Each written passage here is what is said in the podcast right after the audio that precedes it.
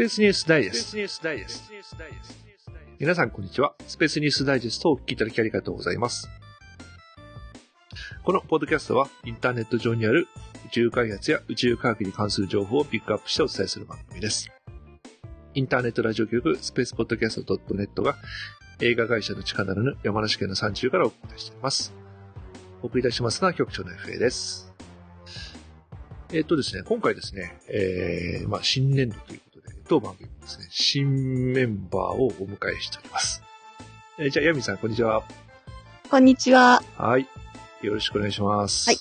よろしくお願いします。えーっとですね、ヤミさん、あの、ツイッターのね、えータイムラインで、えーまあ、要するに宇宙クラスター仲間でちょっといつも遊んでいただいてるんですけど。はい。えーっと、ね、あの、この SND の方にはメッセージもよくいただいて、で、9月のね、えー宇宙博の、えー時にもね、わざわざ来ていただきまして、ヤミさん、九州はいですね。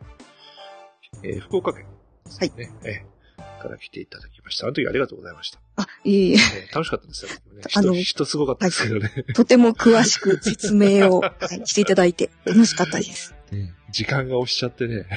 そういう、あの、お土産屋さんがなかなか混んでたという、メゲさんすごかったですね。ねすごかったです。はい。人がぐるぐる並んで、はい。あのね、レジの列が飛ぶろ前に出て、またあの、レジのシステムがね、iPad を使ってあ、すあんとそうです。こう、サクサクといかないレジだったんですよすごい列で並びました。ね。はい、そんな感じでですね。えっ、と、まあ、立ち位置的にはですね、えー、ヤミーさんにあの、リスナー代表という形でですね、えっと、私があの、リスナーを置いていってしまった場合、ちょっと待ってくださいと、ああ、えー読み止めていただければですね、えーいいかなって感じですけど。はい、そういうことでまたよろしくお願いします。よろしくお願いします。えっ、と、まあ、近況をちょっと話しますとね、ついこの間ですね、ちょっと忙しい、えー中を、時間をかいくぐってですね、えーちょっと見たかった映画があったので、ちょっと一つ見てきました。えっ、とですね、イミ、イミテーションゲームでね、うん天才数学者、アラン・チューリングさん。あえっ、とね、チューリングさんというとですね、これですね、コンピューターの基礎を作った人なんですよね。はいうんで、あの、今あるメモリーがあって CPU があってっていうやつの、その大まかな構成は、まあ、チューリングマシンって言われてる、その、このチューリングさんが基礎、基礎理論を考えた方で、で、まあ、歴史的にはそのコンピューターの基礎の話と、あ、あとあれか、あの人工知能が人間と区別がつくかどうかという、チューリングテスト。はいうんあ、はい。もうその辺が有名ですよね。こう、映画は始まって、まだ結構経つんですか？えっとですね、うちの方はね、甲府はね、2週間ぐらいしかやらなかったんですよ。あ、そそうですかもう、。今日で終わりという時にギリギリなんとか時間作ってね、飛び込んで、もう、もうやってないですね、甲府は。福岡はどうだ？うん、どうだろう？ちょっと調べます。うん、はいはい。まあ、チューリングさんの実績というのは、まあ、その、その、まあ自己知能やコンピューターの進化の話と、まあ、これが50年間秘密になってたんですけどね、あの、ドイツのね、第二次世界大戦中にドイツの暗号、エニ、エニグマ、あ、あえこれのね、解読をね、したん、したんですよ。はい。当時暗号解読って言ってですね、まあ言語学者とか、なんかそういう人たちが一生懸命こう、紙に向かって一生懸命やってたのを、あの、エニグマっていうのはですね、もう数学的な暗号マシンなんですよ。うん。まあ要するに機械的なコン、まあコンピューターの機械的なもので、えーっとですね、噛むのに棒があって、で、今日はこの、この、あの、歯車のセットを使うよっていう風にして、歯車のセットをガチャってセットして、あとはその、手前にあの、ケーブルのコネクターがあって、それで今日は、えっ、と、何番と何番を繋いで、何番と何番を繋いでっていう組み合わせです。で、その、機械的な部分と電気的な部分の組み合わせをセットして、今日はこのセットにしなさいってセットすると、あとタイプライターみたいに打つと、だから A を打つとその日は H に変換されるとか。おー。うん。で、それも、えー A, A を打つと必ず H じゃなくて、2回目は違うのが出るんですよね。A という文字を、この文字を打つ、この文字をっていうか、ある文字を打つと、1回目は、えー、こういう変換、2回目はこういう変換で、それ変換のパターンががある、あって、でそれをですね、その、機械的な部分の交換と、あと電気的なパッチボードのこの組み替えで、何十万通りというふうに、エニグマっていう機械は、その、変換のパターンが作れるんですよね。そう、読めるんですか？うん。読めるとは？解読？そうそうそう。だからそれを解読するわけですよ。ええうん。で、それをね、スラスラと読むわけじゃなくて、えー、チューリングさんがや、要するに、普通の今までの暗号解読の人たちは、この受信した電報を見ながら一生懸命こう紙と手でこうやってるわけですよそれで、あの、チューリングさんはですね、そ、そんな連中を馬鹿にしつつ、一生懸命コンピューターを作り続けるんですよ。はあ。うん。で、まあ、それに結構時間かかかって、途中でこう、もうやめさせられそうになったり、こう、するんですけど、まあ、人間関係のその協力者とか反対する人間とかいろいろ、えーある中で、まあ、マシーン、解読マシーンを作り上げてですね、うーん。結局人間じゃ歯が立たないんですよ。そんな複雑なパターンをですよね。持ってるものは。うん。それで、解読はですね、映画の中ではね、まあちょっと、ちょっと違う名前だったんですけど、えー実際の名前はですね、えーボンベとかですね、コロッサスと言われるですね、まあ、いわゆるその暗号解読専用のコンピューターを作ってですね、でそれでこう受信ししたものをダーッと計算して、でそのその日のパターンを算出すると。ほうんで、あの、毎日、あの、0時にね、変えるんで、う。そう。今日はこれ、だから、0時までに解読しないと、翌日また最初からやり直しなんですよ。ああ。うん。あの一から、一からしないといけない。そうそうそうそうそう。うん。でそれで、人間が一生懸命やっても間に合わないんで、もう彼はだからコンピューターを作って、自分、シュリングさんが自分でやっても絶対その時間までに解けないから、もうシュリングさんがやったのはコンピューターを作って、コンピューターにもう機械にやらせると。いうことで、えー解読マシン。まあ、もちろんその、チューリングさん一人で全て解読したわけじゃないです。まあ彼はこのコンピューターを作って、で、コンピューターにどういうプログラムするか。要するに、エエニグマを解読する、やっぱり、手がかりとなるものがあるわけですよ。要するに計算させるわけだから、どう計算させればいいかっていうのが重要なんですよね。うんで、それはそのエエニグマのその、あるパターンの中から、えー選び出したりとか、あとはですね、あの人間が運用してるとですね、やっぱりルール破りするやつとか出るわけですよ。その、うん最初のキー、ど、その、どのキーから始めるかとかいうのを変えなきゃいけないのを、まあ、ある言葉が好きだから毎日同じ言葉で打っちゃったりとかですね。おーそういうあの、運用のミスとかからですね、その、あとはもちろん暗号書を戦場でこう強奪するとかね。うんまあ、ゆそういうことでね、えー手がかりを得て、そこでソフトを作って、えー解読を、機械を作る。作った後もまたいろいろ問題があってですね。ほあの、解読できたのを、解読できたからっつって、今日はここを攻撃しますよっていうのをこう、あ、今日はドイツ軍ここを攻撃するらしいから、じゃあそ、そっちに、ま、守りを固くしろとか、そんなことやってると、もうすぐあからさまに、あ、これエニグマ解読できてるなって分かっちゃうわけですよ。うんそうすると、エニグマじゃない違う暗号に変えられちゃうわけですよね。そうするとまた最初からやり直しなんですよね。あのー解読されてるっていうことが分からない程度に、その情報を利用しなきゃいけないんです。頭脳戦みたいな。そうそうそう。まあそんな話ですね。まあそれとあとは最後の、最後の最後はですね、このチューリングさんの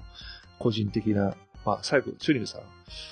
えー自殺されたのかな、ううんんえっとですね、彼はですね、いわゆるあの、ホモセクシャルだったわけですよ。ほうん。当時のイギリスはですね、犯罪だったんですよ。う。うん。えー同性愛がですね。うんで、まあ、ある事件をきっかけにそれがこうバレて、1年間ぐらいだから強制的に、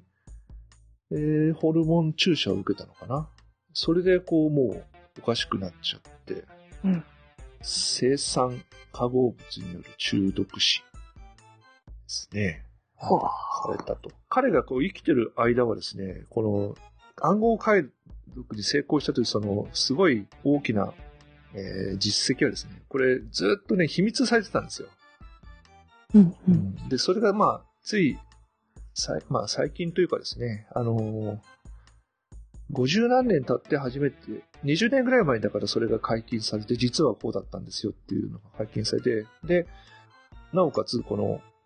同性愛に対するその、犯罪行為というの自体が間違ってたんじゃないかということでですね、えーっと、13、最終的に2013年の2月、12月24日に、エリザベス2世女王の名前を持って、正式に死後なんだけど、恩赦が与えられて、彼の名誉は全部回復されたんですよね。最近じゃないですか？うん、もうつい最近なんですよね。うんうんまあ、それで、それもあって、で、イギリスもだから最近ちょっと開国主義っていうか、イギリスってすごい国だったんだよっていうのをこうアピールする意味もあって、まあ、この映画が作られたっていう、うんのもあるんですけどね。うん、だから、あのー世界最初のコンピューター、エニアックってアメリカの、えーはいあれはね、あの、砲、砲弾の弾の、その、飛んでくのを計算するために作られたんですけど、はい。アメリカ陸軍が作ったんですけど、うんまあ、実はこの、チュリンさんが作った、そのエニグマ解読マシンの方が実は早いんですよね。うんまあ、だけど結局もうこれは1950年間だから1990年近くまで秘密さ、秘密になってたから、うんうんずっとその、これが最初っていうことにななってなかったんですよね。誰も知らなかった。そうそうそうそうそう。機密事項だったんですね。まあ、特にね、あの、後から作ったコロッサスっていうマシンがですね、非常に強力な解読マシンでですね、1970年代ぐらいまで本当に機密でが保持されてたらしいですね。うんうんうん、いろんな時代の事情があうんったんでしょそうそうそうそうそう。うん。だコロッサスはですね、えっと、運用開始が1944年の1月8日ですね。まあこれは最後の頃のマシンなんで、終戦直後、直前ぐらいですよね。うんうん。うんで、エニアックがえーできたのが1946年なんで、明らかにそれより早いですもんね。うんうん。まあそういうわけでね、あの、非常にね、面白い映画を見ましたね。えっと、主演がですね、えっと、イギリスの、えーベネディクト・カンバーパッチさん。はいあの、最近だとあの、あれなんだっけ、ホームズか。イギリスの BBC のドラマ、連続ドラマでホームズ役で結構うん出てきて、えーっと、そうですね、 SF ファンが見る、私みたいなやつが見る作品だと、とスター・トレック・イントゥ・ダークネスとかで敵役やってましたよね。敵役？敵役。おーうん。そうですね、ホビットとかで。おー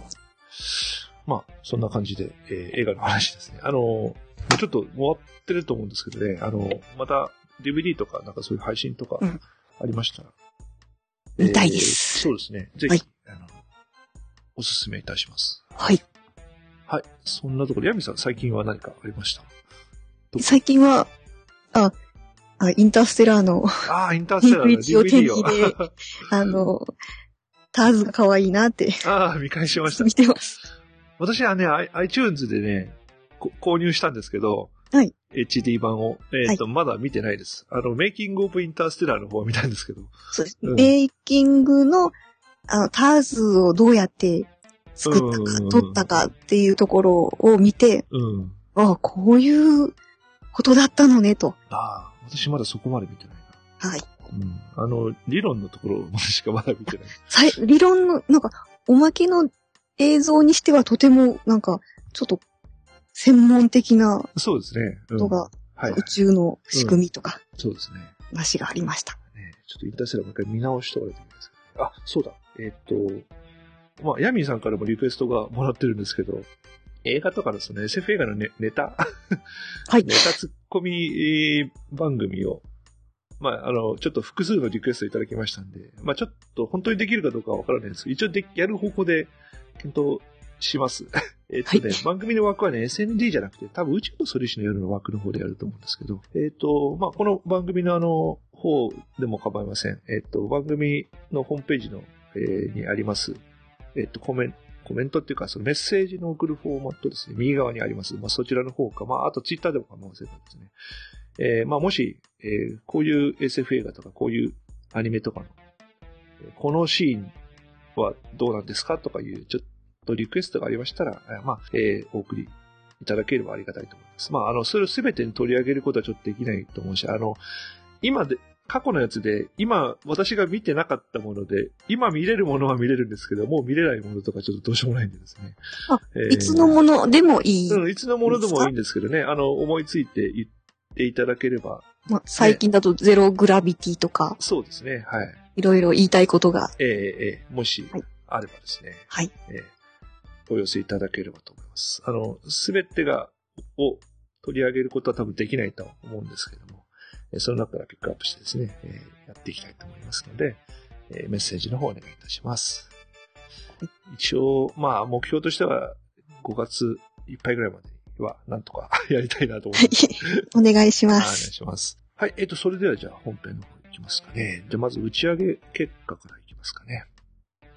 えっ、と、まずはですね、中国の打ち上げですね。中華人民共和国はですね、えー3月30日に、えー中国の、えー測位システム北斗を構成する、えー衛星の打ち上げを行ってますね。えー新これちょっとし新世代の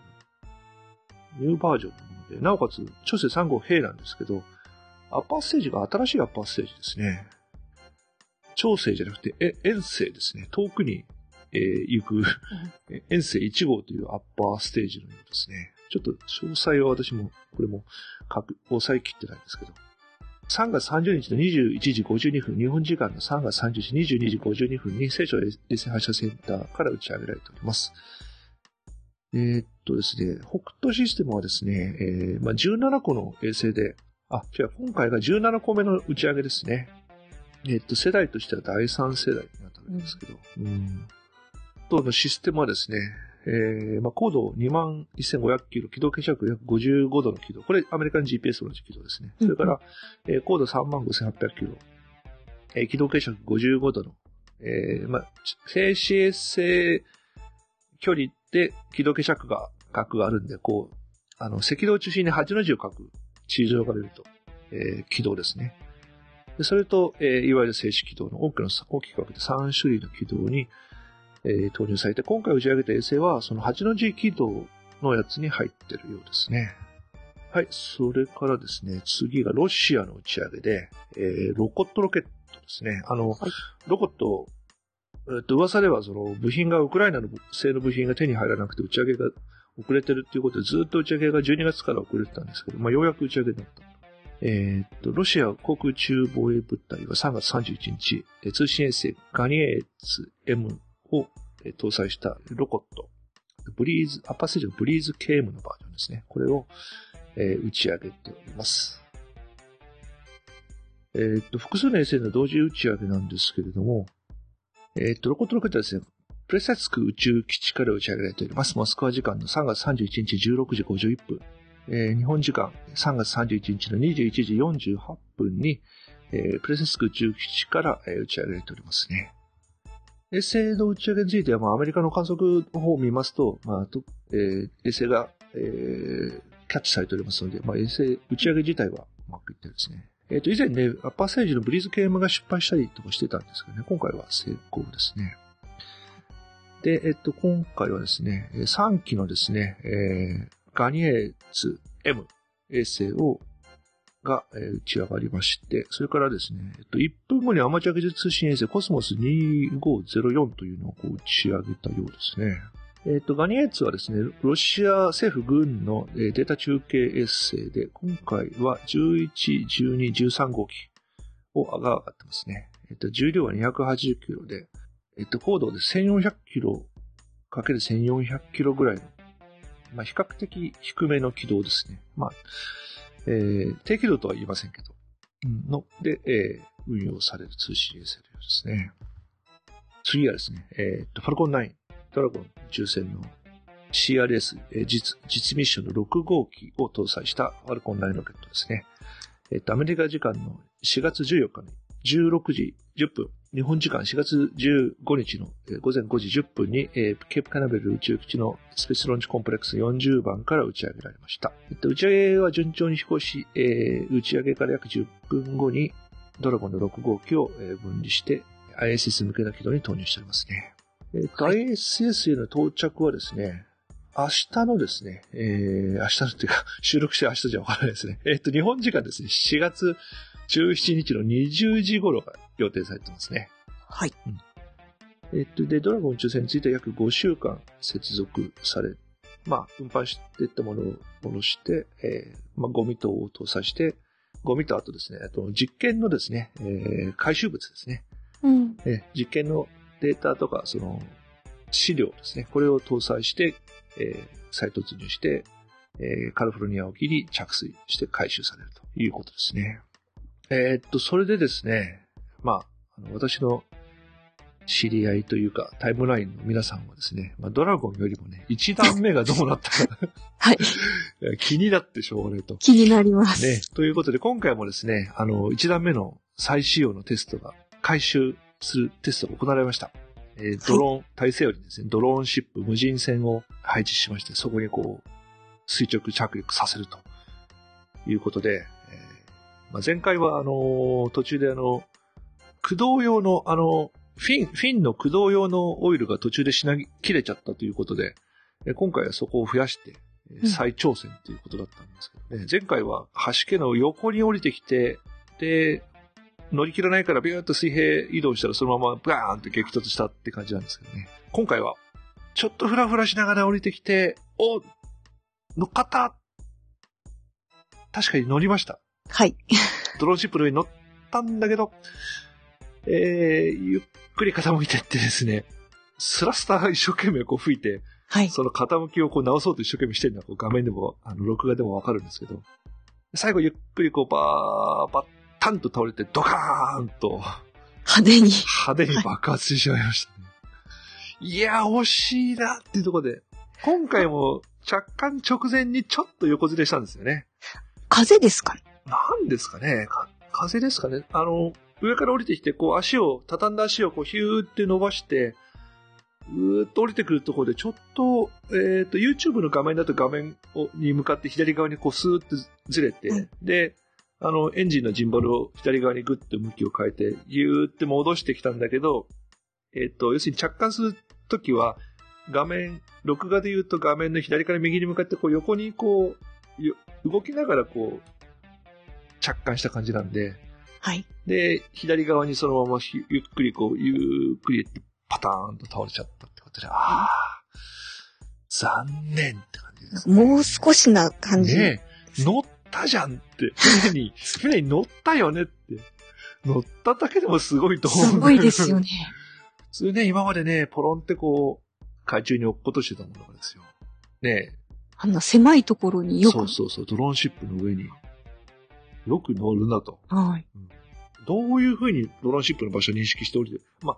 あ、通信してるのかカメラで捉えてるのか、まあ、よくわかんないんですけど、その辺の処理はですね。ああ もうちょいって感じですね。じまたあの、スペース X のね、えー CEO のイーロン・マスクさん、また次頑張りますみたいなうん感じですね。えー言ってますけどね。と次の、えー一段目の回収試験はですね、6月19日に予定されているドラゴンの7号機、えー運用7号機の時に、えーまたテストするということですね。楽しみですね。もうみ、はい未来がすぐそこにもううん。ね、近づいてきてますね。はい。でもやっぱりよく難しいことよく挑戦しますよね。本当に。うんすごいですね。うん。はい、えっと、打ち上げはこんな感じですね。えっと、それで宇宙開発関係ですね。ちょっと今回もニュースが多いんで、まあ、たたたっといきますけど、えっと、まずですね、えータス通信から出たちょなニュースで、えっとですね、ロシアが開発中の新型宇宙船ソユーズ MS 型の1号機の打ち上げが2016年の3月18日頃になるだろうということで、ニュースが出ましたね。えっと、現在使われているソユーズはソユーズ TMA の M というタイプなんですけど、はい。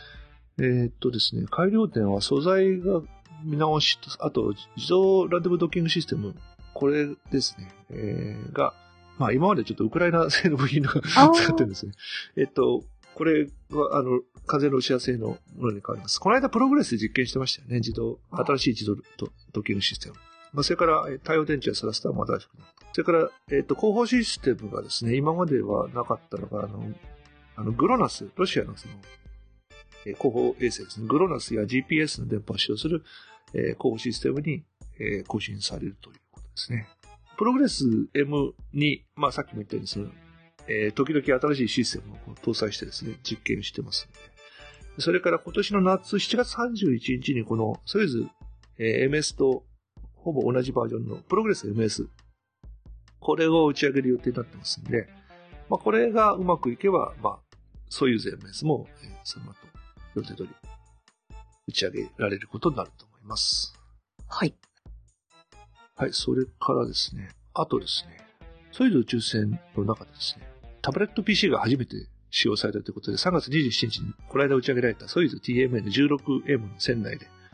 えータブレット PC が初めて使用されたというあことで、えー船内に必要な文書、フライトスケジュール、軌道情報などを、をえー記憶させたタブレットで、専用のソフトウェアで迅速に情報にアクセスできるようになったということですね。あ。えっ、と、ロスコスモス、えーでは、えーロシアの宇宙局ですね。えっ、と、ソユーズ TMAM シリーズでも継続してタブレット PC を利用して、えーペーパーレスに向かって頑張りますとういうんことらしいですね。まあ、意外っちゃ意外ですね。やっぱ宇宙の世界はなかなかやっぱり新しいものが入ってくるの遅いですからね。あ、いや、でも、紙だとかさばったりするんでしょうか？うん、まあまあかさばりますしね、重さもある、重量もある。要するにマニュアルとかなんかこうごっついファイルにバインダーにこう入ってるわけですよね。まあ、ただですね、紙はですね、電源が入らなくなったりとかですね、はい。そういうことはないんで、やっぱ紙はですね、確実で閲覧性もいいんでですね、はい紙の良さはあるんですけど、そのタブレット PC がその飛行中にこの立ち上がらないとか固まるとか、えー電源が入らなくなるとか、そういうリスクがなくなってきたということでしょうね、そういうのに移行できるってことは。はい。まあね、マニュアル、非常対応マニュアルが電源が入らなくて見れませんとか言ったらそれはちょっとやばいですからね。やばいですね。はい、そんな感じですね。えっと、それから次ですね、次のニュースで、えっと、まあ、これもあの、最近、うちの番組でもお伝えしましたけど、あの、この間、相模原で、えー公開になりました、日本とヨーロッパの共同でやります水星探査機、ペッピコロンボ。はい。これがですね、えーっと、ESA の方から、欧州宇宙機関の方で3月30日に発表が出ました。これがですね、打ち上げが2016年の7月に予定されてたんですけど、半年延期になりまして、2017年の1月27日に伸びちゃいましたね。うん。延期の理由はですね、えー調達の遅れ、搭載機器の、えー入手の遅れということらしいですね。はい。うん。で、まあ、具体的などの部分が遅れてるかっていうのはちょっとわからなかったんですけどね。えっと、打ち上げウィンドウは1月27日、2017年の1月27日から約1ヶ月間。到達は半年遅れるんだけど、2020年の1月に変更はないということまあ、フライトプランをちょっと、ちょっときゅっと締めていくということでしょうね。まあ、はい。えっとアリアン、アリアン5の打ち上げですね。はい。はい、それから次ですね、アメリカのブルーオリジン社。えーっとです、ブルーオリジン社はですね、えーっと、Amazon.com の創設者である、えージョフ・ベセス氏によって立ち上げられた宇宙ベンチャー企業なんですけど、現在ですね、えーニューシェパードと呼ばれてるサブオービタル、まあ、軌道まで行かないロケットの開発を進めてますね。で、ISS の補給機とか有人機も手を挙げてたんですけど、まあ、ちょっとそっちの方は今、外れちゃったんで、まあやそっちの方はもうやめたのかな。うんまあ、ちょっと完全にやめたかどうかわかんないですけど、とりあえず NASA の候補から落ちちゃいましたね。で、こちらがですね、えーこのニューシェパードに使用されるロケットエンジン BE3 の、えーテストを完了しましたということですね。えーっと、これはですね、液体水、液水液酸の、えーロケットですね。で、えーっと、ガスジェネ、えーエンジンサイクルをタップオフサイクルという、珍しいエンジンサイクル。えあの、ロケットエンジンでいうエンジンサイクルっていうのは何の話かというと、はい。あのー燃料を送り込むターボポンプをどうやって回しますかっていうところで差があるんですけど、えーこのタップオフサイクルというえーものを使用しているということでですね、ちょっと私もよく、具体的にどう、どうなのかちょっとよくわかんないですけどね、エンジンの燃焼室のガスを、えーそこから導いてタービンを回してるみたいですね。えっとですね、まあ今ある、えーロケットは、まあ、えー大型ロケットのものは大体ですね、ガスジェネレーターサイクルというものか、あとは、二段燃焼サイクルというはいものか、が、大体どっちかなんですけど、ガスジェネレーターっていうのは、その、酸化剤と燃料をエンジン本体とは別のとこで燃焼させて、その燃焼ガスでタービンを回して、燃料の駆動ポンプを回すんですよね。で、そのはい燃やしたやつは、要するに、いわゆる本体のノズルの方に戻んないで、横からこう排気されるんで、まあ、これはだから推進力に寄与しないんですよ。あ逃げていっちゃう。逃げていっちゃう。あの、捨ててるんですよね。だから積んでる燃料のうちのターボポンプを燃焼させるのに使う分は、あ無駄になっちゃうんですよね。うんまあ無駄っていうか、その、ロケットの加速に寄与しないんですよね。はい。で、あと、H2A のあの LE7 だとか、まあ、あとはスペシャルのエンジンとかは、二段燃焼サイクルというやつで、燃料の中に、えっ、と、H2A とかは水素リッチなんで、水素の中にちょっとだけこう酸素を入れてやって、で、全体の水素のうちの一部分だけを燃焼させて、タービンを回して、はいで、その燃やしたやつは全部ノズルの、ノズルというかメインの燃焼室の方に行って、それで燃焼させるんで、ガスジェネレーターサイクルに比べて、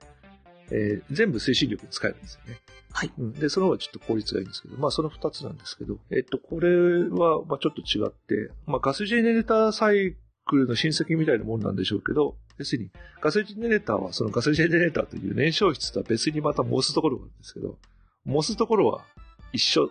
エンジンのわのメインの燃焼室の脇からガスを取り出し、抜き出してえ？うん、で、それでターボポンプを回すみたいなことなんですけども、これちょっと本当ですかって感じですけどね。おー。うんえーそういうサイクルですね。まあ、まあ、あと、あの、後から出てきますけど、日本の今、新しい、えーまあ、歌唱 H3、はい。えー新型機関ロケットは、メインエンジンは、エキスパンダーブリードサイクルというサイクルを使ってて、はい。これもあの、いわゆる1段目のメインエンジンで使う、使うサイクルとしては非常に珍しいサイクル。これ、アッパーステージとかの、えー上段のロケットエンジンでは、まあ、よく使われる方式なんですけど、おー。これを、まあ、メインエンジンで使おうっていうことで、これもちょっとまた珍しい話なんですけどね。うんまあ、まあ、詳しいことはまたちょっと LE3、あの、新型機関ロケットのところで話しますけど、えー、まあ、そういうことでですね、ちょっといろいろ違う話がね、出てきたのかなと思いますね。ただ、ブルーオリジン社、まあ、さっきも私もよくわからないって言った通りですね、あんまりこう、詳しい情報出さないんですよ。うんまあどんなこと研究してるのか、どうしようかしてるのか、よよくわからないんですよね。で、あと分かってるのは、今走ってた BE3 ってエンジンなんですけど、BE4 という一段目用のでかいエンジンも作ってますあ。それも分かってます。でそれが関連して次のニュースがですね、今度はアメリカのユナイテッドロンチアライアンス社の発表で、えーアトラス5の後継機となります新型ロケット、バルカ。はい。えー4月13日、これを発表しました。まあ、ULA がですね、あの、新しいロケットを発表するのは分かってて、あの、名前もね、公募されてたんですよね。えっ、と、あの、候補がいくつかあって、それ、それのどれがいいですかみたいなやつやってまして、で、バルカもその候補にあったんですけど、えー、新型ロケットということで発表がありました。えっと、まあ、バルカンと聞くとですね、ごく一部のロシアクラスの人間がですね、え ー、思い浮かぶのが、あの、エネルギアロケット、旧ソ連が作ったはいエネルギアロケットありますよね。エネルギアロケットって、あの、スペースシャトルのみたく、横っちょにこう、ブラン、ブランがこう、はい。乗っかってますよね。はい。で、それをベースにした、さらにでかいロケットで、えー荷物は真ん中のタンクの上に乗っけて、えー要するに背中に乗っけるんじゃなくて上に乗っけて、はいそれで、シャトルが張り付いてるところっていうのはブースターがついシャトルがつくからブースターがないんですけど、もうそこも、要するにぐるっと全、全周ぐるっと全部えブースターをつけて、っていう、そういう超強力な、ふ太いロケット。太いロケットなんですけど、えー、太かロケットなんですけど、は えーそれがバルカンっていう名前だったんですよ。えーちょっとそっちを思い出してし。ユナイテッドローンチアライアンスがバルカンロケットを発表しましたってこと。えーはいロシアのやつ導入すんの？とかって一瞬思思ってしまってです。えーまあ実際そんなことはあり、なはいないないないって話です。じゃあ実際じゃあどんなロケットを提案したかというとですね。えっと、まず1段目は先ほど出ました、ブルーオリジン社の BE4 ロケットエンジン2機。えっと、BE4 はですね、えー液体酸素とえーメタンです。はい。え、これまだね、1段目用で、えーメタンエンジン、まあ1段目どころかメタンエンジンロケットってまず完全に実用化されたものはないんですけど、これをを使うっていうことですね。これを、えー2機搭載。で、しかもですよ。はいえーこのエンジン回収です。え？回収型です。えっとですね。ってくる。うん。あのね、ファルコン9みたいに一段目丸ごと戻ってくるんじゃなくて、途中でですね、あの、エンジン部分だけ切り離されて、要するにタンクのところは使い捨てで、エンジン部分だけが切り離されて、パラフォイル、要すパラグライダーで降りてきて、でヘリコプターで空中キャッチする。あの、スカートのついてるエンジンですか？スカートのついてるエンジン。何ですかこう、うん燃、燃焼するところがそうそう。まあ、だから、ついてますね。あれアトラスです5とか、あの、H2A で言うと一番下のとこ数メーター分ですよね。あれだけが、あれだけが、ポコッと。空中キャッチ。そう。それがパラシュートでフラフラ降りてきて、で、それをヘリコプターで空中キャッチ。え？それをね、あの、実はね、2008年ぐらいからね、ULA テストしてるんですよ。空中キャッチとかですね。で、えーっとですね、しで、周囲はアトラス5、あと固体ロケットブースターをまたつけて増設することもできて、えー装着本数は0から6ですね。で、ブースターもアトラス5で使われているものの20%ぐらい水力を増やしたものですね。Yes. で、えっと、すごいですよね。これのおかげで、えっと、打ち上げコスト、1段目の打ち上げコストはかなり下がるみたいですね。で、2段、ねん燃料タンクは再利用できないんです。燃料タンクは捨てちゃう。捨てるんですね？捨てる。うん。まあ、複雑な高価なエンジンあを回収して、なるほど。まあ、タンクは、まあ、スペシャルでもそうでしたけど、まあ、タンクは捨てちゃうと。はい。うん。いうことですね。で、二段目はですね、当初は、えー、今、アトラスで使っているセントールアッパーステージをそのまま使います。えー、一応ね、このアトラス、えーっとね、ああの、バルカンロケット2019年の初打ち上げを目指してるんですけど、その時はですね、あの、せアッパーステージセントールです。で、えー、将来的にはですね、2023年までに、めどに、あの、新しい、まあ、セントールアッパーステージっていうのも、これもえらい優秀なアッパーステージで、1900、まあ、それこそ50年代ぐらいが使われてるんですけど、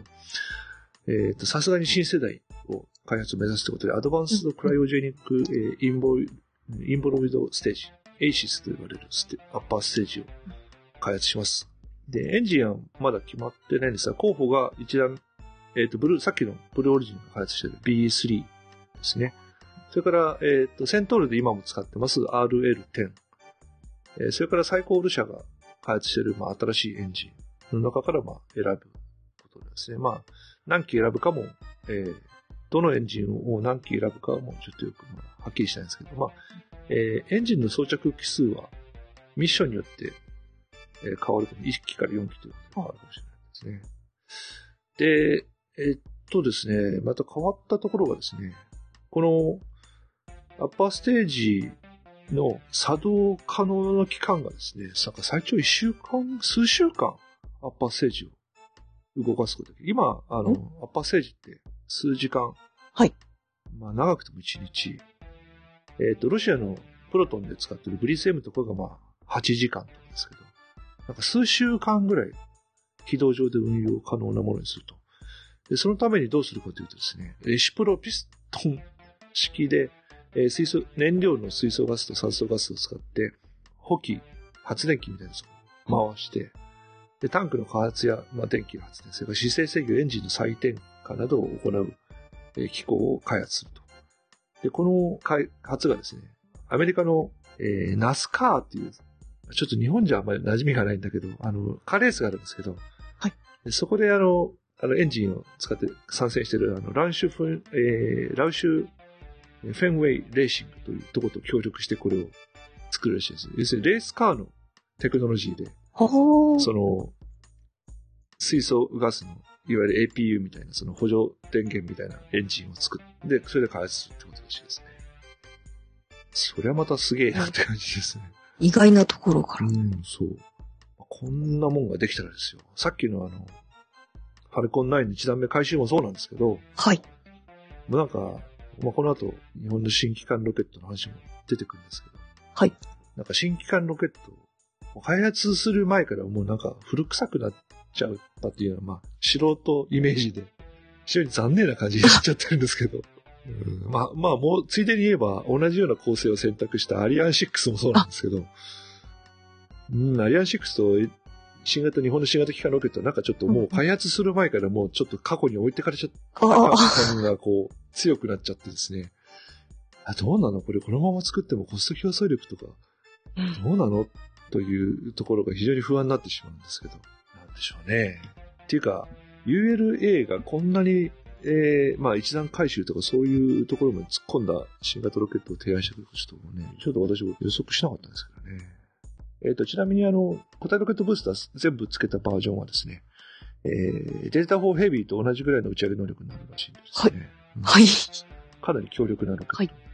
はい。それからですね、えー今度はですね、ちょっと待ってくださいね。でかい会社の話じゃなくて、えーっと、ニュージーランドのですね、ベンチャー企業の話です。はい。とですね、えーロケットラボ社、ニュージーランドのロケットラボ社が開発中のエレクトロンロケットっていうのがあるんですけど、はい。えーっと、これ用のですね、ロケットラボ社が開発中の小型、まあちっちゃいエンジンなんですけど、小型エンジンが発表されたんですけど、これがまた、すごくてですね。はい。えーっと、まあ、すごいところが2つあるんですけど、1つはですね、えーき金属 3D プリンターを使って部品を結構たくさん作りますとおういうことで、えー、なんとですね、1個作るのに3日でできるらしいですよ。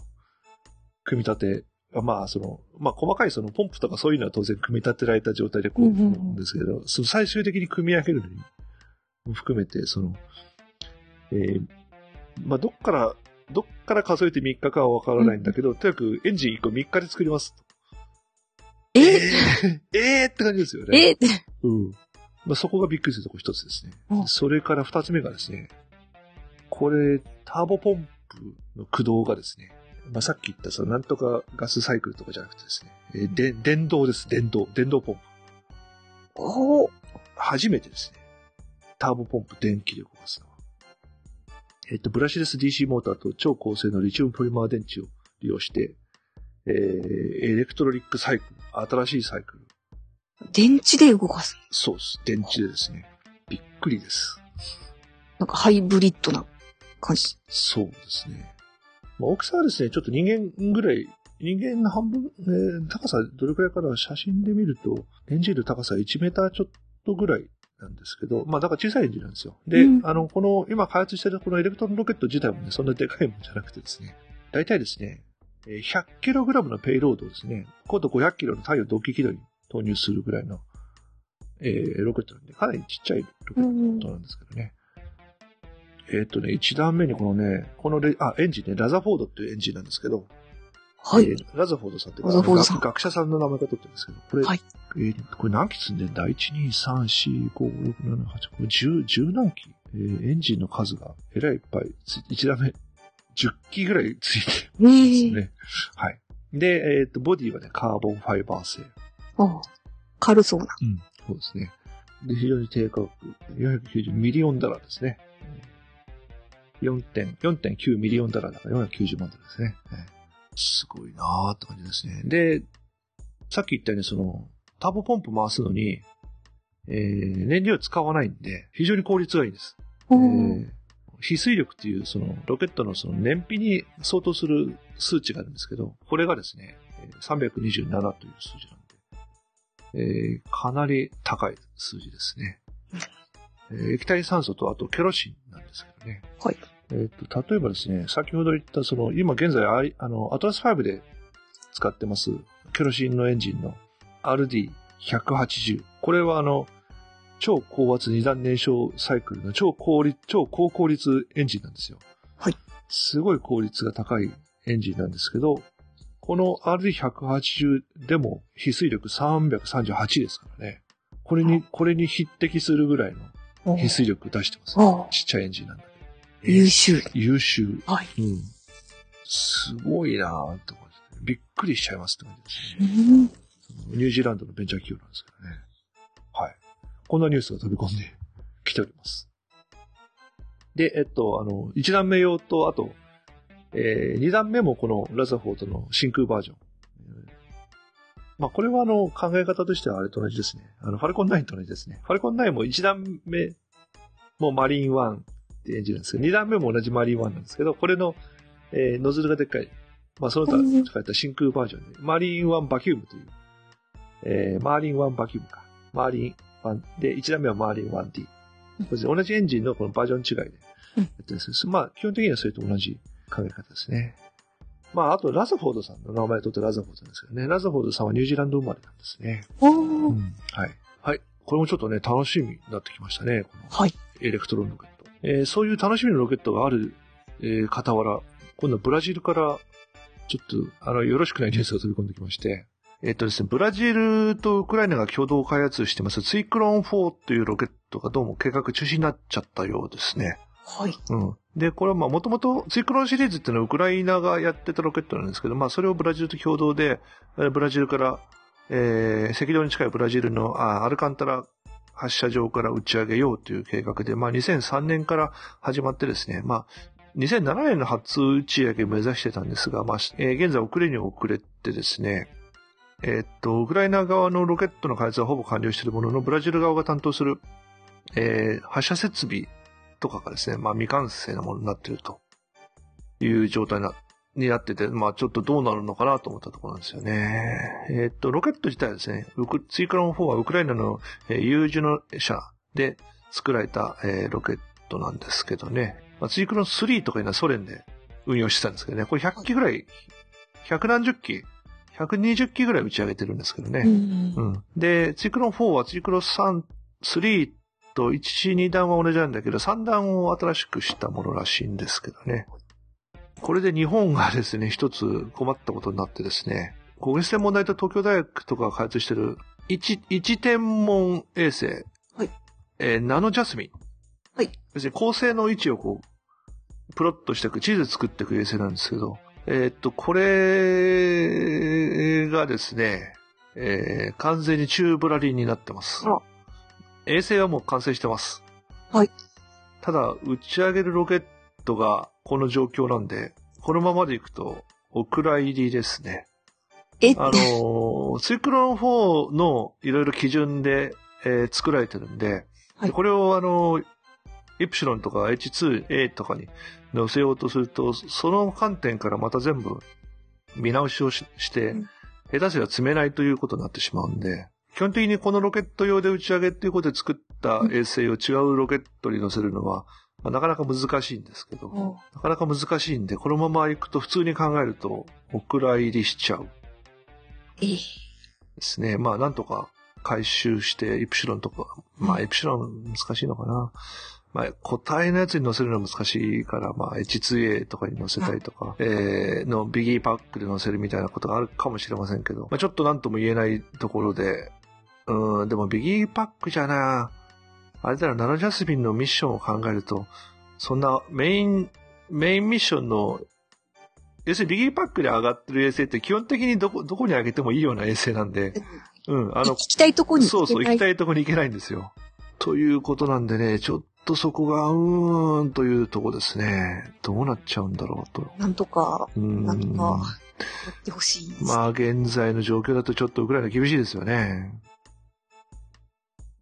はい。えっ、と、それで次はロシアのロケットなんですけど、アンガラの、えー A5、先日1号機テスト打ち上げしたんですけど、これがですね、2号機の打ち上げがちょっと、えー2016年の後半ぐらいにちょっと遅れそうだっていうニュースが来てますね。これもタス通信ですね。えっ、と、それから、今度は日本の超小型、えー宇宙、新宇宙探査機、えープロキオン。はい。えーはやぶさ2と一緒に打ち上げられた超小型衛星ですね。これのあの、現状が、状況がですね、東京大学の方からこう記者発表がありまして、えー、まあ打ち上から約4ヶ月ですね。まあ、50センチ四方ぐらいの、えー衛星なんですけど、まあ、今のところですね、太陽電池パネルで電気発生した電力で、えー223時間のイオンエンジンの運転に成功しております。うんまあ、ちっちゃいね、イオンエンジンが1個ついてるんですけどね。えー実行値として350マイクロニュートンの水力と、えー4メートルパーセックのデルタ V が出たということで、えー設計水力の300マイクロニュートンよりも実際の出力の方がでかかったということですね。うん。えーっとですね、まあちょっとトラブルもでもあってですね、推進剤の握力調整するソフトウェアに不具合が発生したらしいんですけど、イオンエンジンを制御するハードウェアのソフトは書き換えできないんですけど、その一段上のおメイン、全体を関係、関係、あの、管理するオンボードコンピューターでイオンエンジンの関連を一部、えー上位の機機能で、えー上書き運用を実行してやってるとさ、プログラムを組み替えてやってますということですね。と、それで、えっ、と、順調なんですが、が、が、が、が、と。えっ、と、現在ですね、ちょっとイオンエンジンが調子悪くなってまして、うんえーイオンエンジンのですね、グリッド、電極の間がどうもショー何かちっちゃいものが挟まってショートしちゃってるらしいと。いうことなんで、まあ、それをなんとかして排除したいということで、こう、衛星自体を揺すってみたりとか、まあ、そういう運用をちょっと今後やってみると。うん、電圧をかけてみたりとかですね。えー最終的には焼き切るという手もあるらしいんですけど、焼き切れ、焼き切れないと逆に溶接されちゃうんで、危ない。うん、ちょっとリスキーな運用なんで、で焼き切る回路をつい、焼き切ることのための回路は、そこまで考えて回路作ってないみたいなんでですね。うん、ちょっとどうなるかと。で、イオンエンジンが順調ならば、えー今年12月の地球スイングバイ、あの、はやぶさ2と同じように地球スイングバイをして、小惑星に向かいますということで、えーまあ、小惑星、どの小惑星に向かうかっていうのは、プロ企業の打ち上げの時には決めてなかったんですけど、まあ、実際に、えーと、飛んでる状況を見て、どこに行けますかというのを計算してから決めるということだったんでですね。で、実際、えー飛行状況を見て候補が決まりました。えっと、小惑星 2000DP107 というものだそうです。これが一応第一候補。はいえっと、西暦2000年にアレシボ天文台、アレシボ天文台という電波望遠鏡ですね、が発見した小惑星の中で珍しい二重小惑星で、まあ直径800メートルぐらいの天体と300メートルぐらいの天体がお互いにぐるぐる回ってると、ちょっと変わった小惑星ですね。まあこんなもんちょっと見てみたいですよね。うんうん。まあ、それを目指しますということなんですが、まあ、イオンエンジン次第なんでですね。はい。うん、とりあえず、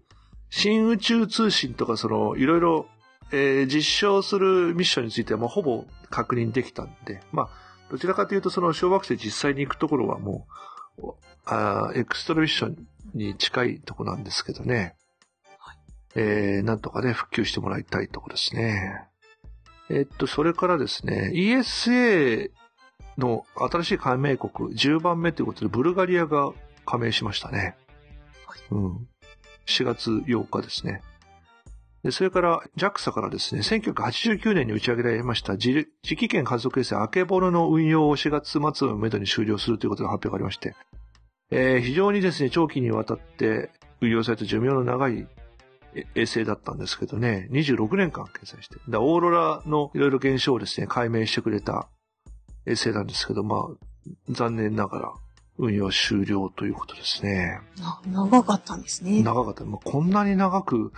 動くか科学衛星もね、まあ、時々長いのがあるんですけど、まあ珍しいですよね。はい。はい。それから次ですね、えっ、と、先ほどからお話していますけど、えっ、と、JAXA の新型機関ロケットの開発状況の発表がありまして、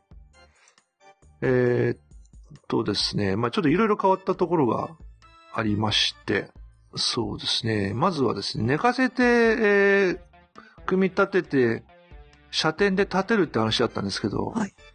えっと、現在の H2B の組み立て設備のところを回収して使うということで、立てて使うことになりました。はい。で、立てたまま持ってきて、今の H2B と同じような感じになります。出口で使えたりしないんですか？えっと、だから高さどうなんのかなってことで、高さですね、えー H2B がですね、し57メートルなんですけど、新機関ロケットはさらに高くなって63メートルになるってことなんで、高さが足りるのかなっていうのはちょっと気になるところではありますけどね。うん。えーこの辺もちょっとエイトさんに聞いてみたかったでですけど。す ね。それからですね、えーっと、1段目のエンジンが LEX、まあ LE9 になることになると思うんですけど、これがですね、えーまあ、2機にするか3機にするのか、これ切り替えで使うと。要するに、ミッションに応じて変えますよと。いうことで、あとは、固体ロケットブースターも、ちょっとちっちゃいやつをぐるっとたくさん周りにつけてやるような絵が出てたんですけど、今の絵を見ると SR、今の現行 SRBA とほぼ同じサイズですね。うんうん。あんま変わんないってことですね。で、それから2段目なんですけど、これは LE11 というエンジンを新規開発すると言ってたんですが、改良型2段エンジンを1機または2機搭載っていう風に変わりましたんで、どうも LE5、今使ってる LE5B の改良型になるようですね。ということで、いろいろお交代してると。当初の構想よりも、うんいう感じなんですよね。そんでもって、えー一応あの、コスト的にはですね、50億円ぐらいを狙うということなんですけど、うん、たださっきも出てますけど、うん、なんか、今、まあね、申し訳ないんですけど、はい。素人から見ると、うんえーっと、今のやつのね、コストダウンしてでかくなっただけなんでですえね。うん、なんかこう、未来感がないというか、これでさっきのバルカンあたりと勝負、ファルコン9とはもうちょっと勝負できだ、まあ、完全にいいですよ。あの、日本の政府系の衛星を上げますと。要するに、日本の技術を維持するために、え日本の力でロケットを作って、えー政府系の衛星を上げます。はい。というなら、いいです。はい。これで、これでもう全然問題、問題ないっていうか、まあもう、えーレースに参加してれば、いつか追いつくこともあるかもしれませんし、ね、脱落はしないんで、はいレースに参加し続ければ。えーただ、その、民間衛星打ち上げ市場に飛び込んでって、お客を確保するという観点になると、やっぱちょっともう構想段階で厳しいのかなという。うーん。うーん。これで、だからじゃあその、バルカンロケットあたりがあ、どんな値段でこう、上げてくんのかっていうことですよね。うんで、アリアン6もまあ似たような構想になっちゃったんで、アリアン、さっきも言いましたけど、アリアン6とこのし日本の新機関ロケットが、なんか世界の数勢に取り残されてる感がこう、えー、あってですね、んちょっとこれどうなのかな。まあでもな、やらないよりはやった方が100倍、100倍いいからなというね。うん、ということでね、まあ、あの、基本的なスタンスとしては応援してます、頑張ってくださいとしかはい。言いようがないんですけどね。はいうん。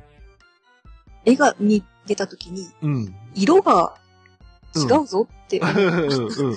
性能とかより、なんか見かけが、あれ？ちょっとね、色なんだろう？ん。変わってますよね。うん。うオレンジじゃないんだ。まあ、オレンジとかオレンジですけどね。うん。あの、断熱材ですからね、このオレンジ色は。その、そのものの吹き。付けてね。うん、そうそうそう。で、弾管部のところとかがなんかこの、今までこう H2 だと黒かったりしたところが、なんかこう萌え木色、ちょっとね、草色になってるんですよね。はい。うん。なんでこの色なのかなってちょっと私もわかんないんですけど。はい。そんな、えー感じでござりまする。と、アリアンスペース社が、えー CEO がですね、来日されたんですけど、えーステファン・イズラエルさんなんですけど、まあいろんなお話をしたんですけど、その中にですね、えっと、Google、元 Google のですね、グレッグ・ワイラー氏が氏が設立した OneWeb という衛星打ち上げ系の衛星の打ち上げについて打ち上げを、えー、まあ、アリアンスペースでやりたいということで提案を行ってるっていうことがちょっと新しいネタとしてありますかね。この OneWeb って、まあ、小さいその通信衛星をね、たくさん上げてですね、えー、っとね、600機ぐらいの衛星になるらしいんですよ。安い、安い衛星をね、たくさん上げて、えー、まあ、ワンウェブということぐらいですから、まあ、衛星でもうそれ、相互リンクさせたネットワークを作って、で、あの、濃密な通信ネットワークを作ろうという計画なんですよね。で、うん600上げるのはさすがにうん、すごいなってことなんですけど、まあ、これをまあ、アリアンで上げたいという話ですね。まあ、そんな話が出てきてますね。えっと、それから、今度は宇宙開発関係から宇宙科学関係に話を移るんですけど、えっとですね、まずは、ハッブルの観測でですね、と、あと、エクセンテモ衛星チャンドラの観測によって3月30日に発表があったスイスローザンヌ連邦大学、えー連邦工科大学の発表なんですけど、まあ、銀河団同士のこの衝突、銀河、銀河じゃなくて銀河団ですね。銀河団同士が文化だ。うん。かなりでかい規模。数、数百光年とかのサイズ、数千、数百光年どころじゃない。銀河のサイズが10万光年ぐらいなんですからね。だから数百万光年ぐらいの複数の銀河を含む銀河団の衝突が行っても、ガスはですね、ぶつかり合って、二つの銀河団がぶつかると相互作用してガスが、あの、エネルギーを出したりとか、するんですけど、高温になったりするんですけど、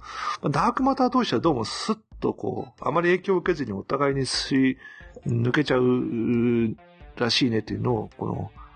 えっと、実際の銀河団が衝突している現場をハッブルとチャンドラで72箇所観測して、えーまあそういう、えー観測結果を得たってことですね。ダークマター、ダークマター同士もそんなにやっぱり相互作用しないん。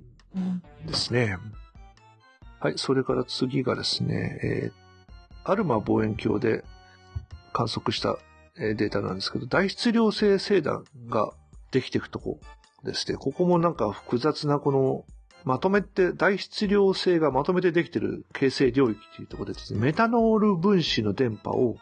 えー観測することによって、はいえーその、す今さまさに大質量性がいくつもこう出て、ガスの中にこう、で、できつつあるところをまあ観測したということですね。なんかいろいろこうガス雲が、ジェットが出たりですね、えーリングができたりとかいろいろこう、まあちょっとこれ画像をお見せできないのが残念なんですけど、えー出てましてね、まあそれがメタノール分子のから出す電波で、えー観測されたっていうことですね。メタノール分子で思い出したけど、なんかあの、なんだっけ、アメリカのあの、お掃除ロボット、何でしたっけアイロボット社の、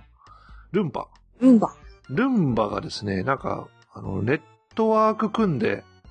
お掃除するバージョンのやつを開発中らしいんですけど、この、その使う電波がちょうどこのメタノール分子が出す電波領域と重なるとかっつってですね、アメリカの電波棒、電波天文学者たちがですね、アイロボット社に文句を言ってるという 情報をちょっと、どっかで見たら、うん。あ影響がある？そうそうそう。日本もだって、あの、野辺山の周りだと、衛星通信電話を使っちゃダメとかですね。あえあ。ーあの、いろいろやってるんですよね、そういうことが。うん。あと、あの、ミリ波を使う、あの、車の衝突防止自動レーダー。はいあれも、野辺山の周りの道路で使われちゃうと、ちょっとあまりよろしくないらしいんですけど、まあそういうことが、あええと遠くの電波を捕まえる。そうそうそうそうそう。うん。よ脇の電波で軽自動車が自動ブレーキで止まるとちょっと受信しちゃうと、うん、いうことらしいですね。はい。それからですね、えーと、これは飛ばし、一つ飛ばして、えーっと、117億光年カナダの銀河をですね、これもまたアルマ望遠鏡で観測して、分解の0.023秒角。すごいな。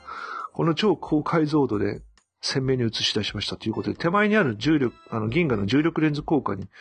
生み出され、よって、この117億光年彼方の銀河が、まあ、丸く、えーリング状にこう、捉えたということですね。ドーナツ状に。うん。すごいなあその117億光年彼方の銀河のから来た電波を、が、手前に地球から35億光年のところにある別の銀河の重力によって歪められて、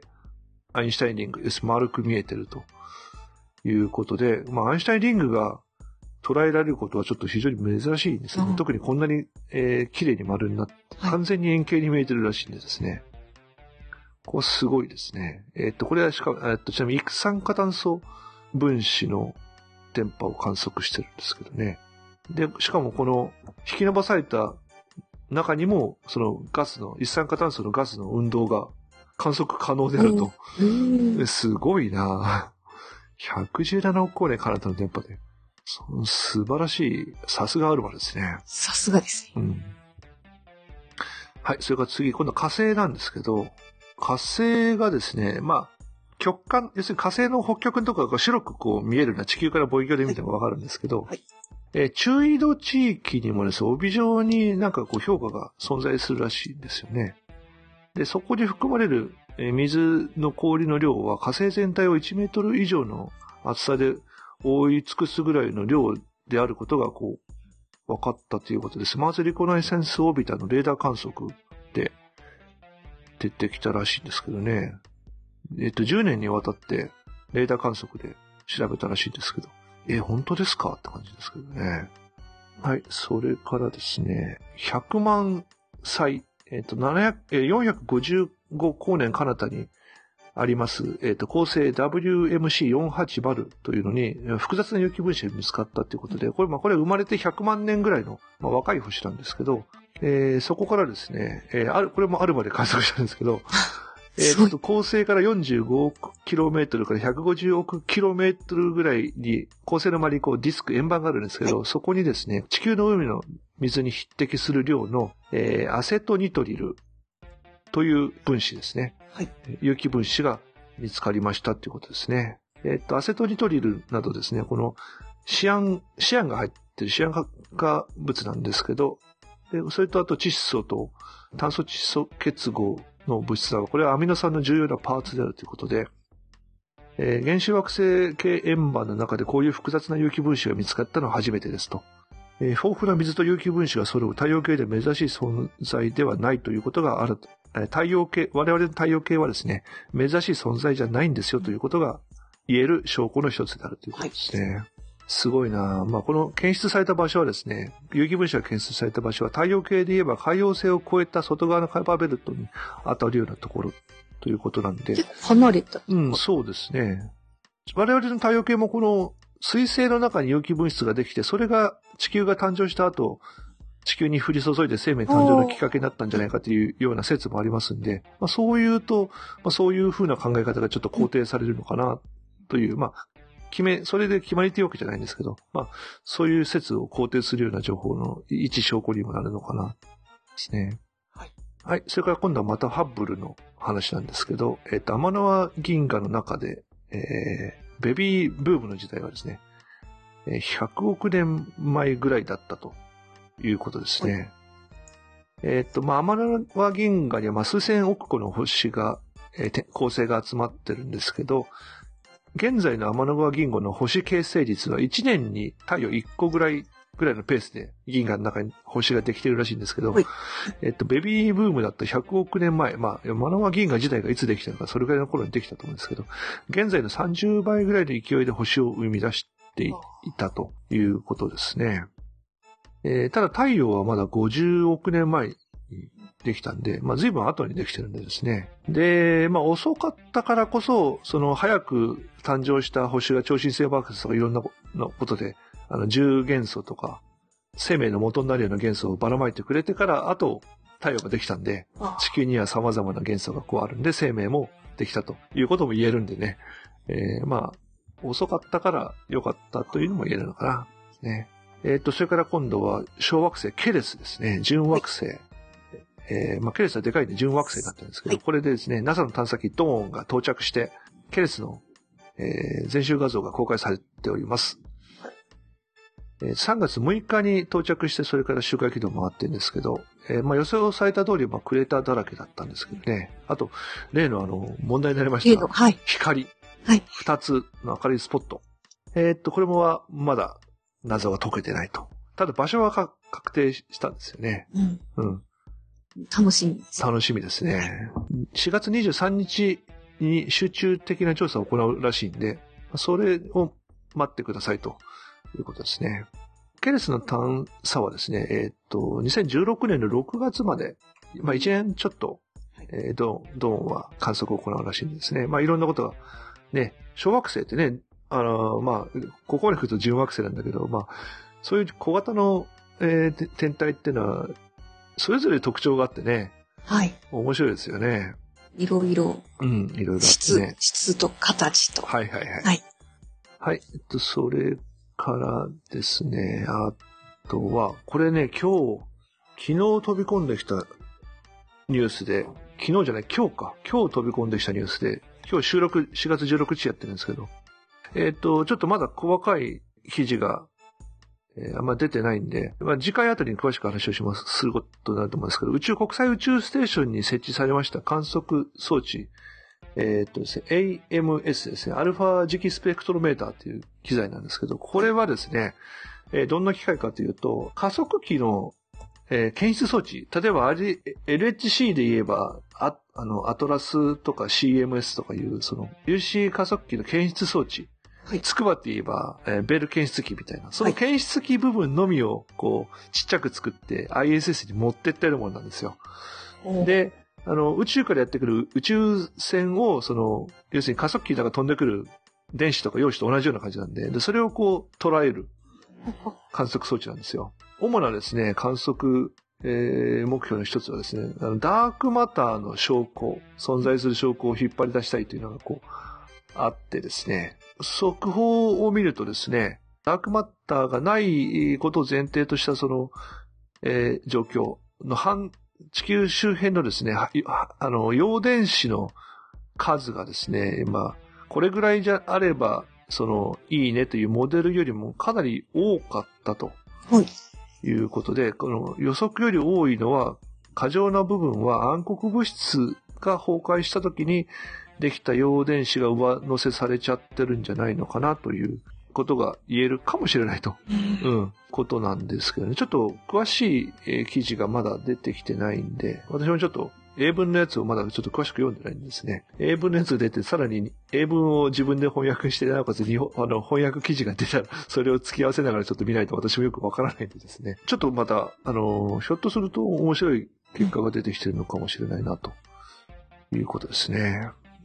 はい。そういうことで、えーっとね、ちょっと時間が、だいぶ、やっぱ今日ちょっとニュースがね、でかいニュースが大きかった、多かったんで、もう押しちゃってるんでですね。ちょっと ISS の方は、まあ、お変わったところはこの、えドラゴンが行きましたっていうところですね。まあ、ちょっと今回ドラゴンが持ってったものでね、一個面白いのがあってですね、ISS で使う、えー専用エスプレッソマシン、コーヒーメーカーが、あの、送られました。はいえーコーヒー、紅茶、コンソメソープが作れる、名前が洒落ててですね、えー ISS プレッソというはい。名 え、すごい。い前。うん。や、美味しく飲めたらいいですね。そうですね。なかなかこう、イタリアの各社が、コーヒーメーカーの各社が知恵を絞って作ったらしいですけどね。はい。やっぱ、熱いものをね、出すとね、ちょっとそれも、もし、こう、抽出中にうん、チューブが外れたりなんかすると、熱いものがああ、飛び出したりとかですね、まずそういうことがないようにとかですね、安全にその、コーヒー豆の中をこの蒸気を通さなきゃいけなかったりですね。結構難しいですね。あと、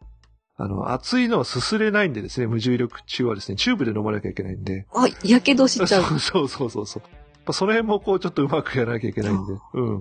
まあちょっと実際どんな感じなのかなって。まあそれにしてもね、あの、チチューブに入ったあのフリーズドライのあの、ネスカフェゴールドブレンドみたいなやつを飲むよりは、当然美味しいものが飲めるんじゃないのかなってことですね。宇宙で飲むエスプレッソはねどんな味なんでしねえ、楽しみですね。だいぶね、味覚の感じが違うらしいですからね。ょう。はい。うん。はい、そんなところでございます。はい、えっ、と、打ち上げ予定の方はですね、えー、アリアン5、ソー7と、えー、シクラール2っていうのが、こちょっと日付が TBD になっちゃいましたね。不明。それからファルコン9が次4月24日にトルクメンサットとモナコサットの打ち上げが予定が入ってますね。それから4月28日にソユーズによるプレグレス、プログレス補給船の打ち上げ。えーそれからプロ、4月29日にプロトンロケットがメキシコの衛星メキシ、メックスサットト1の、えー予定が入ってますけど、これもちょっと日付、日付はあれですけど、ランチタイムが TBD になってますね。それから、えっ、と、5月になりますと、5月15日にソユーズロケットにますに、えーコバルト M。これはあれですね、えー、0G 実験の回収型の実験衛星ですね。それから5月29日、プロトンロケットにいます、えーガー、ガープン、ガープンロケット、ガープン、ガープンコミュニケーションサテライト、in orbit, orbit for the Russian military って書いてあるんで、えーロシアの軍用通信衛星ですね。それから5月20日、アトラス5ロケットにいます AFSPC5。えー、アメリカ、これもアメリカ空軍の衛星ですね。で、5月、えっ、と、20日にアリアン5でディレク TV と、あとスカイメキシコ1で、えー、テレビの放送衛星を2つ打ち上げ予定になってますね。それから5月26日にソユーズ宇宙船の打ち上げ予定。それから、5月31日に、プロトンロケットによります、インマルサットの通信、国際海事通信衛星ですね。これの打ち上げ予定されてますね。まあ5月ぐらいまで、ざっとこんな感じになっております。それから、えっと、今週はですね、えっと、4月の18日は、JAXA の筑波宇宙センターの一般公開ですね。で、19日が、えー調布の、調布航空宇宙センター。調布航空宇宙センターが19日に一般公開。それから18日はですね、えっと、あの、理研の和光の、えーキャンパスも一般公開なんですよね。えっ、と、和光もね、私ちょっと一回行ってみたいんですね。あそこのサイクロトロン、えー重粒子加速用のサイクロトロンね、実際実物ちょっと見てみたいな、とね、うん思ってるんですけどね、やっぱなかなか機会がなくて、ちょっと今回も18、19は子供の面倒見なきゃいけないからどこでも行けないだろうな。はい。えっ、と、もし、あの、行かれた方、あの、いらっしゃいましたら、ぜひ、あの、ね、あの、レポートをですね メ、メッセージでいただければ、こんなことがあって面白かったですがあればですね、ぜひ、お願いいたします。はい。そんなところでちょっと今日は本当に多かったんで、駆け足できたんですけど、えらい時間かかっちゃいましたけど、はい。どうでしたか？ヤミさん、えー、SND の方初めてでしたけど。いや、ロケットの専門的なこと。うん、そうですよね。なかなかいっぱい出てきて、うん。頭の中がこう、ロケットでいっぱいになる感じ。ね、特に今回はね、ニュースが新型ロケットの新型の話ばっかりでしたからね。そうです。うん。まあ、今日はね、あれですよね。とりあえず、あの、ロケット、回収、回収型ロケットが出てきた、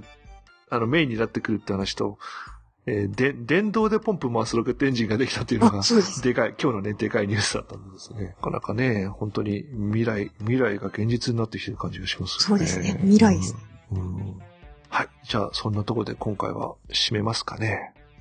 はい。えっ、と、それでは今回もスペースニュースダイジェストを聞いていただきありがとうございました。いろいろ記載点があると思いますが、可能な限り直していきたいと思います。ご意見、ご質問や間違いにしている人がございましたら、メールをお送りくださるか、当番組のツイッターアカウントまでお送りください。